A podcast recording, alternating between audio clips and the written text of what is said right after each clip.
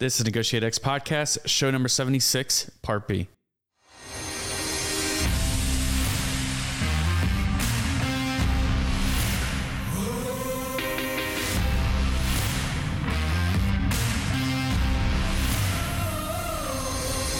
listening to Negotiate X Radio, helping you elevate your influence through purposeful negotiations.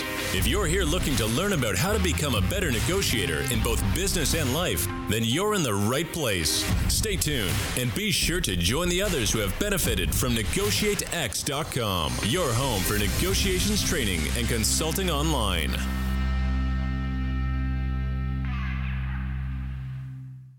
Hey everyone, thanks for joining us on the Negotiate X podcast. We are continuing our conversation with Shannon Huffman Polson, founder of the Leadership Institute called the Grit Institute.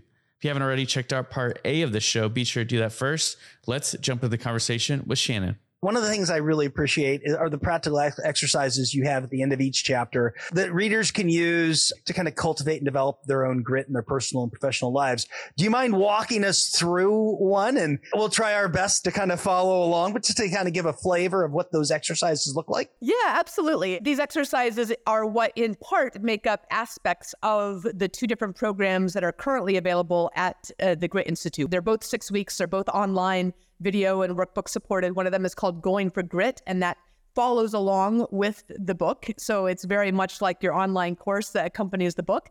Uh, and the other one is Paths to Purpose. And both of them actually start with an exercise that I'll share with you today. And I know this is one that I have heard you sometimes may come across at West Point. So, but I think we take it a little bit further and tweak it just a little bit differently. And that's the very first one that I think every person has to start out with. And Nolan, to your which which transition out of the military, I think it's the first place to start as well. And it's going back and looking at what at Intuit they call your journey line, or other places might call it your lifeline. And you sit down with a piece of paper. I'm a big fan, it's got to be paper and pencil or paper and pen, and make a line and then write down the events in your life that are significant. And nobody's going to judge this. There's nobody's going to have an opinion on this except for you. So you get to decide what's significant. Positive events go above the line, negative events go below the line. So start with that. That's the first time through your line, through your journey line. I like the concept of the journey because this is about the journey. The second time through, you start to go through those positive and negative events and write down something that you learned as a result of the positive event or the negative event. So under each event, you write down something that you've learned. This is something that is ideally you give yourself some time to sit with and maybe even then return to a few days later and then a few days later because it's something you want your brain to work on in the back of your consciousness. Then go back through a third time and assign values to each one of those things that you learned. So whether it's positive or negative, it may be more than one value. Assign a value that's a lot more general than the specific thing that you learned.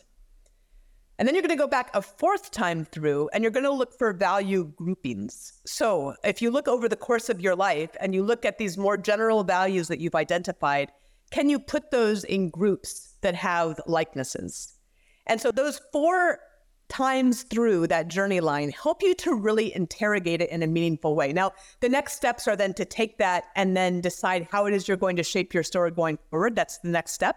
But that first piece allows you to say, okay, no matter what's happened in our lives, and all of us have this raw material to work with, right? Some of it we think we've earned, probably also got a little lucky. Some of it we've asked for. Some of it we would never ask for in a million years, like that phone call and everything that are represented in my life. But we still have this raw material that we have to work with and that we have to work with. And it seems to me that we have both the opportunity and the responsibility to be able to take that raw material and shape it in the direction where we can best contribute in the world. And so, this journey line exercise, going through that journey line four times, that's at the end of the first chapter of the Grit Factor, as you know, is a great place to start. And in fact, I think the necessary so- place to start in that, what we ultimately call the Grit Triad. But that's the base, that's the commit phase. I love that exercise. As a follow up, you have two children. How do you teach grit? And I have six kids, I have four daughters, two sons. Um, He's busy. How do how do we teach grit to our kids so that at least they have a foundation for when we launch them out there into the world? Yeah, That is the million dollar question. I get this all the time. I, of course, I'm not a child psychologist, but uh, as a mom, I think uh, as parents, we, we all are at the same time, right? So, one of the things, and this is in Angela Duckworth's book, she'll recommend in her one chapter on parenting, and, and we are big fans of this as well, is that making sure that you stick with something. So, you don't get to sign up and quit. You sign up and you show up. And I, I always like to say, you can actually make this part of their identity, right? Like I say, Polsons show up and Polsons do their best. So that's integrating the identity. Like this is the parental identity that we're giving to our kids, and they're Polsons. So there you go. mm-hmm. So Polsons show up, and Polsons do their best. Also, Polsons are kind, and they're they're courageous, and they're compassionate, right? And they're curious. So you think about those values, and then make that part of their identity. So Polsons do hard things, right? We do hard things. That's what we do as a family when things get hard. And you talk about it not just in the moment of challenge, but you talk about it separately as like a values conversation or a dinner table conversation. By the way, have dinner together every night, no matter what, right? Like that's just a non negotiable in our family. We have dinner together, we say grace, we have conversation, there are no devices, there is no anything else at the table, it's just us at the table. And in the course of that, we say, you know, things like, hey, you know, that was really hard today. Polsons do hard things. and something that we are starting to borrow from, uh, and I love this story actually, I just read it again recently from Sara Blakely, who is the founder of Spanx, who is just fabulous. If you don't know her story, you've, you've got to learn it. But she said, you know, her dad came home every week and said, Where did you fail this week? And I, I, mentioned this to my son, who's 13. He's like, Well, that's depressing. And I was like, It's not depressing because he'd be upset if you hadn't failed. You have to push yourself hard enough that you're failing. And then you say, Okay, that didn't work. Now, how do I change things so the next time I get better or the next time I do better? And so that's an opportunity to have that conversation too, something we can do in our families and at the workplace. All of those, I think, are, are great places to start. Um, but the other thing is incremental challenges, right? That's the biggest thing I think with kids is give them incremental challenges and then help them to see how what you learned in one thing can be applied to another thing. And they will start to make those connections themselves as well. But you can even just ask the question because they never like the lectures, right? Just say, oh my gosh, look at how you just really work through that. That kind of reminds me of what you did when you were doing that that Lego puzzle, you know, and then you just notice, just notice and let them make the connection. So I think all of those are ways that we are working on it, but it's a constant challenge, you know, it's never ending. uh, I love it. I love it. I'm going to integrate that along with doing a little journey line for myself. So thanks for the guidance there for both the parent, the adult or professional, as well as for how we guide the next generation. Get a more gritty generation coming. Well, Aram, the other thing is we've just designed going for grit for junior high and high school kids and classes and cohorts. This was actually in partnership with another organization. It's designed to be all fully in person, 45 to 60 minutes a day with a cohort at school. So that is available at the Grit Institute as well. And I am super excited about it because we really pulled in all kinds of different learning modalities, communication skills, hard conversations, the whole thing. And uh, so it's pretty exciting that we're going to start to work to deploy that now out to the younger generation as well. That is wonderful. Ah, uh, great. That is exciting. So, Shannon, can you share a story or anecdote from someone you've worked with who was able to apply the principles of grit in their life and experience transformative results? yeah, that's a, this is always hard to get people to to really share these things, right? Um, there's a couple of examples that come to mind. Um, the first one is a technology leader, a woman technology leader who had been in her role in her space for about 15 years. And she reached out and wanted to run the executive education of Paths to Purpose in her organization. So we did this all virtually. This was actually just, I think, after COVID started, or maybe kind of in that fall when we were starting to figure out the virtual world. And so we ran it virtually. And what I loved at the end of that training is although she had deployed that to her team and her leadership group, at the end of it, she said, You know, I've been in this space for 15 years, more than 15 years.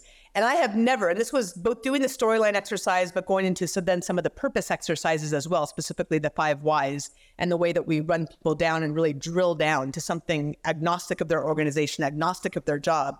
Said, you know, I have never, ever understood like that's the reason that I show up. That's the reason that I'm here. It's like, it's like it just gave me so much more energy to be able to approach all of these challenges and all of this change that is coming at that point. It was the change in COVID and technology, right? There was a, a huge, huge shift in how things were working. And that was so amazing to hear. The second example I would give you is actually somebody from the Tuck School, actually a veteran who went through the Paths to Purpose training as well. And he sent me an unsolicited LinkedIn message. And I am not a particularly emotional person, but I, I actually started to get teary and, and just got the chills. And he said, You know, I'm only a week into this program. And he was, I mean, he's a phenomenal person. And we're still connected on LinkedIn and I'm watching what he's doing. And it's just amazing what he's doing post service, right, in, in the world. Uh, but he said, You know, I had TBI from my time in service, I had some PTSD, and I've I had been defining myself by a lens of limitations. And he said, one week into the program, you have completely transformed me. His testimonials on my website. He gave me permission to use it, thankfully because he says, I now understand that I can look at myself through the lens of possibility. And it's been completely transformational. And I absolutely love to hear that because that is just, it's hard work to do. It's work that all of us need to do. And I'm so grateful when I have the chance to be part of somebody's journey where they can then pivot to a place where the, he is now making incredible contributions in this world. And that's what it's really all about is helping each other out and lifting each other up so that we can get out there and do what the world needs. Yeah, and what I hear in that story too is almost freeing myself up to be compassionate with myself. I think that is that's hard for us. It's certainly hard for us sometimes when for those of us that are in uniform. Can you say a little bit more about the role that self-compassion plays in the development of grit and how individuals can avoid burnout or excessive self-criticism while striving to achieve their goals? Yeah, Aram, I'm glad that you asked that. If I had to do anything different in the grit factor, it would be to add some elements of that. And I, I, hope that some of it is part of the stories that are told, but it is awfully hard, right? We all push ourselves so hard. And when the environment is not receptive to our being there and contributing, that doesn't mean that we push ourselves any less hard or give ourselves a break. And so that is such an important piece that we are I, I, would actually jump ahead to my chapter three of the grit factor, right? Where we we really look at the grit triad. I'm going to back up completely and, and give you the full picture. The grit triad is to commit, learn, and launch. Commit is this deep understanding of our past. We have to do that work. Then we have to learn. We have to do this deep engagement in the present. And then finally, we have to launch, which is grounded in the past, engaged in the present, looking towards the future. On that second leg, that learning leg, the first step is to build our teams. And I'm bringing this up here because I think that sometimes when we can't be compassionate enough with ourselves, the team that we build around ourselves, which is likely to include an intimate, might be a spouse or a partner or a very good friend. There might be a colleague in the next level out. We kind of walk you through those different roles in chapter three of the Grit Factor. Talking to those trusted advisors, that your own personal board, however it is that you want to think about that, can help you to be redirected towards some self compassion. And I think that's an important thing. Connect with people that are important to you. They can both give you the poke in the tail when you need it, but they can also say, hey, hey, you're doing everything you can. Maybe you need to just take a little bit of a break right now and, and kind of give you that honest feedback, which is really important. At the second thing is, and this was in the most recent installation of Facing the Wind, which is my newsletter on Substack we looked at rest and the importance of rest. And that is the chapter that I wish I had included in the grit factor because you can't do this. Grit is not a sustainable operating mode. Just write that down. Grit is critical, but it is not a sustainable operating mode. So you've got to rest. And rest comes in daily rest, whether that's prayer or meditation, whether that is just some quiet reading time, whatever that is, making sure that you block that off and you keep that every day. That's pretty hard with six kids, really hard with two kids really hard with a dog and a cat, right? It's just hard to make that time. Uh, and then the weekly rest, we talk about the Sabbath, right, in different faith traditions, but also if it's just a day a week where you just chill, whatever that means to you, it's really important to have that as part of your weekly rhythm. And then again, as part of the annual rhythm as well, to block off that time and not take your computer and not do any work. And if you can do that, you're going to be grittier. You're going to be able to handle change and challenge a lot more effectively. And so that's the chapter that I wish was in the grit factor that is not. And so I'm really grateful that you asked that question on self compassion. Thank you for that. Because I think you look at our military, the high op tempo, we reward leaders who never stop. We go just as fast in com or, you know, when we're back home in garrison as we were doing in combat. And I think we churn through people sometime in a, in a needless way. So this idea that grit is not a sustainable operating mode, necessary, important. We've got to build it and and we need to also provide ourselves with some rest and self compassion. Powerful. Absolutely. Yeah. In leadership, setbacks and failures are common. How can individuals with grit bounce back from disappointments and discouragement and continue to pursue their purpose? Mm, that's that is a really important one.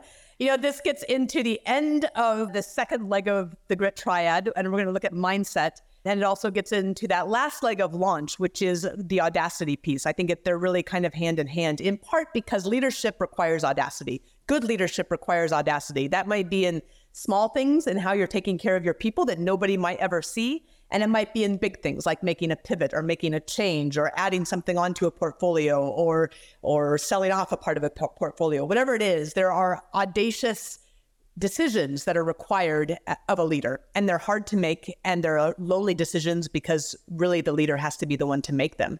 And that requires risk if you're going to be audacious and and to risk means that you're going to sometimes fail. If you're risking appropriately, you're going to sometimes fail. Remember sara Blakely's dad, right, asking you at home every week, where have you failed this week? If you haven't failed, you haven't pushed yourself hard enough, right? Where are you failing? And so that is a really important thing. And yet it's really tough for those of us who have been rewarded again and again for being as good as we are at what we do at executing, right? And most of us have found ways to be really excellent at that. And so the, the key to that, I'm going to start with the mindset piece. The mindset is so important that it surrounds the grit triad. So we have a triangle inside of a circle. And I like to think of that circle that surrounds the triangle of the grit triad as the mindset of measured optimism.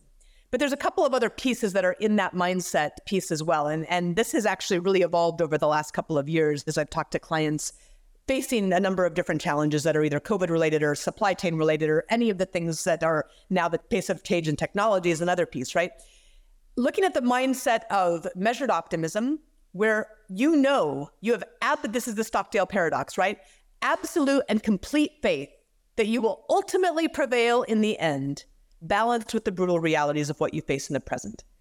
And that balance is the key. And a leader must hold that in balance. You can never, ever doubt for a minute. You can't indicate doubt for a minute that you will ultimately prevail in the end. Now, that might require that you make some adaptations along the way, right? This path might fail, so you take a different path, but you're going to get to here. And you know, there's a longer conversation around that. But that measured optimism or grounded optimism is is really key to that.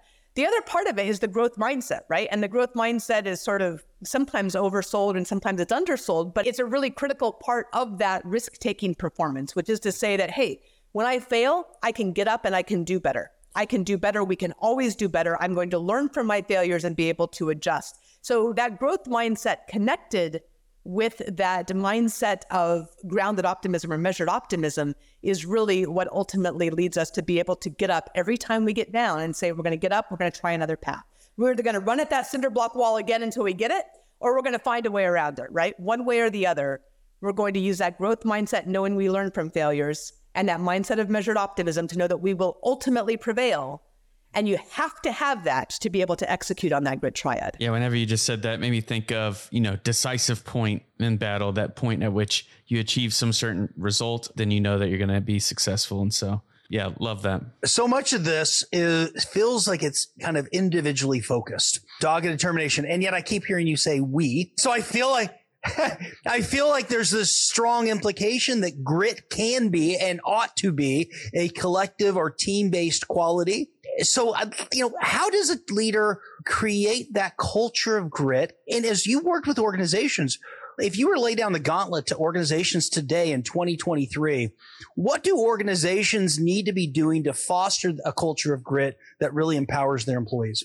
Yeah, yeah, yeah. There's a lot of things, um, but I'm going to start with that number one, you're absolutely right. You can absolutely develop grit in teams and organizations. And it's critical to do that, especially now. You know that the end of that grit triad, that last chapter in the grit factor, ultimately leads up to adaptability. And there has never been a time in history, I know everyone always says that, but it's actually true right now when we've had to be more adaptable. I mean, the pace of AI specifically is going to outstrip anything that any of us can even anticipate. So adaptability is key along with that that measured optimism.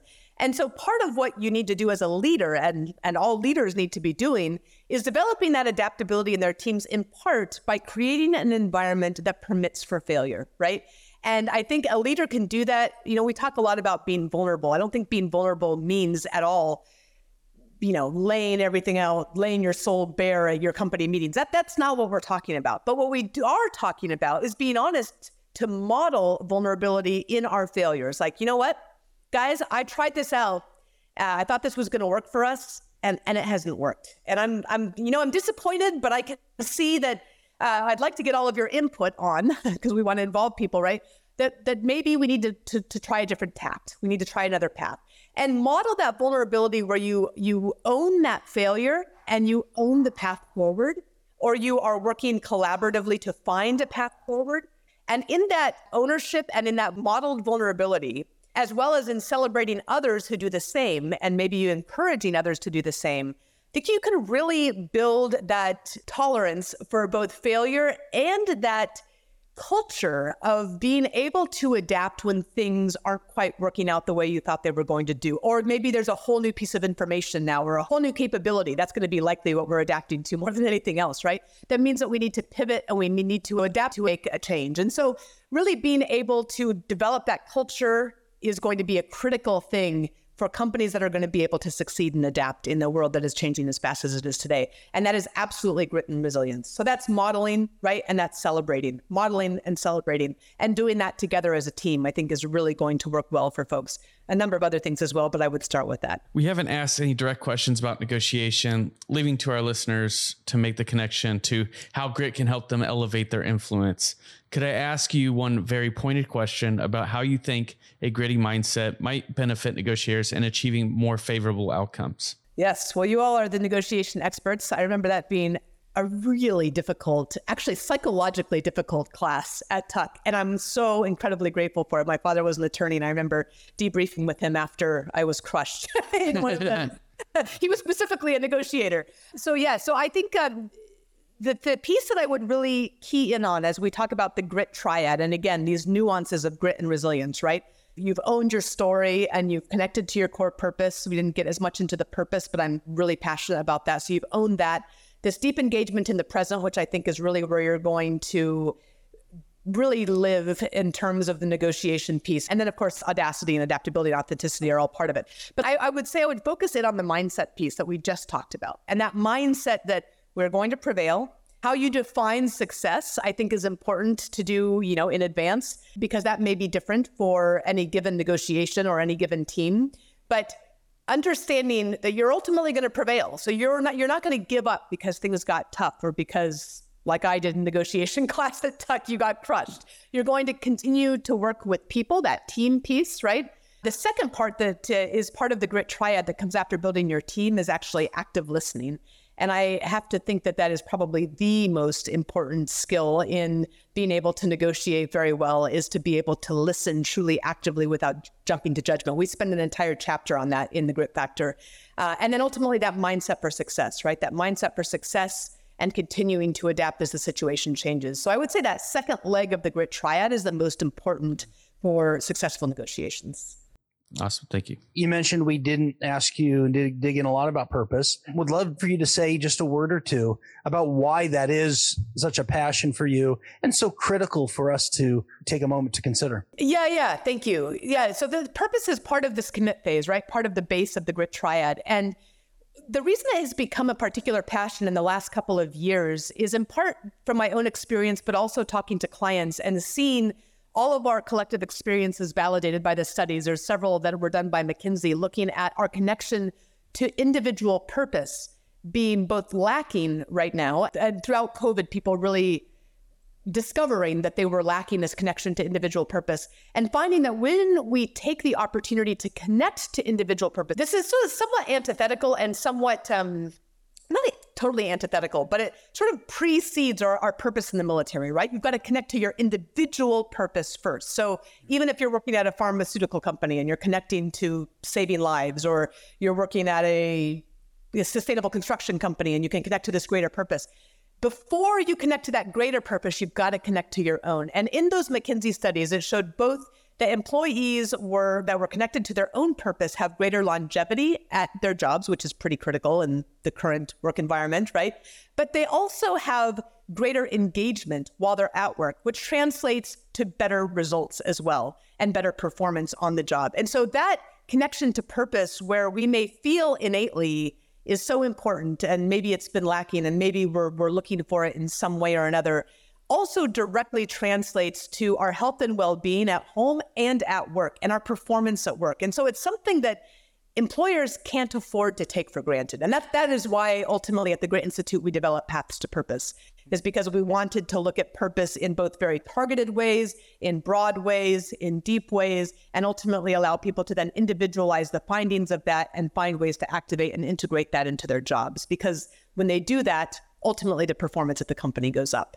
So really critical for our own well-being, but also for the well-being of our companies that we work for and contribute to an expression I use in my class because I talk about purpose, particularly around the importance of purpose driving multi-party negotiations, is this idea that purpose needs to be intentionally formulated, not accidentally discovered.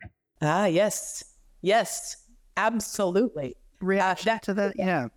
I could not agree more with that. Um, yeah, exactly. I, I think you've got to do the work up front before you get into the weeds to be able to formulate what that purpose looks like. I, I, yeah, I couldn't agree with you more.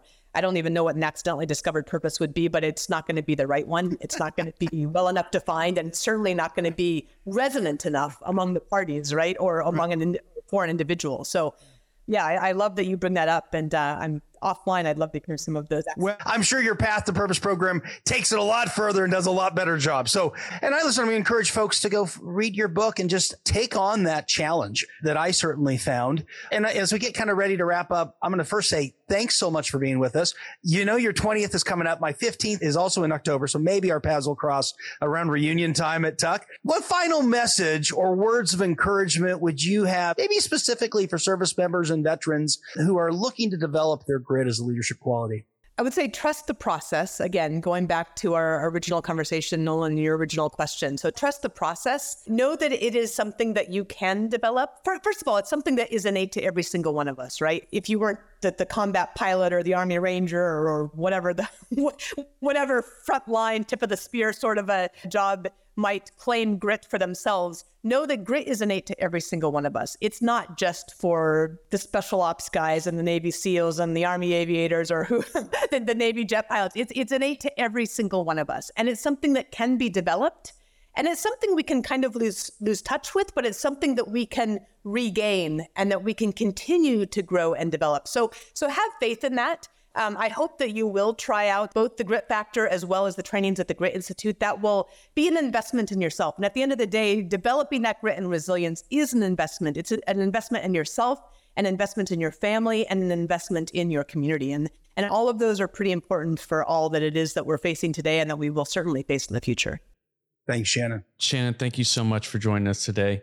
I'm um, gonna kick it over to Aram for any closing thoughts. So much here. I think I, am gonna pick on maybe modeling and celebrating grit if we really want to build it. I think that goes back to some of the things you're even saying about building it in our families, certainly within our organizations, our teams. I think about my classroom at Tuck. How can I both model and celebrate examples of grit? I think that's a great challenge for me. And then everything else. Go read the book. It's powerful.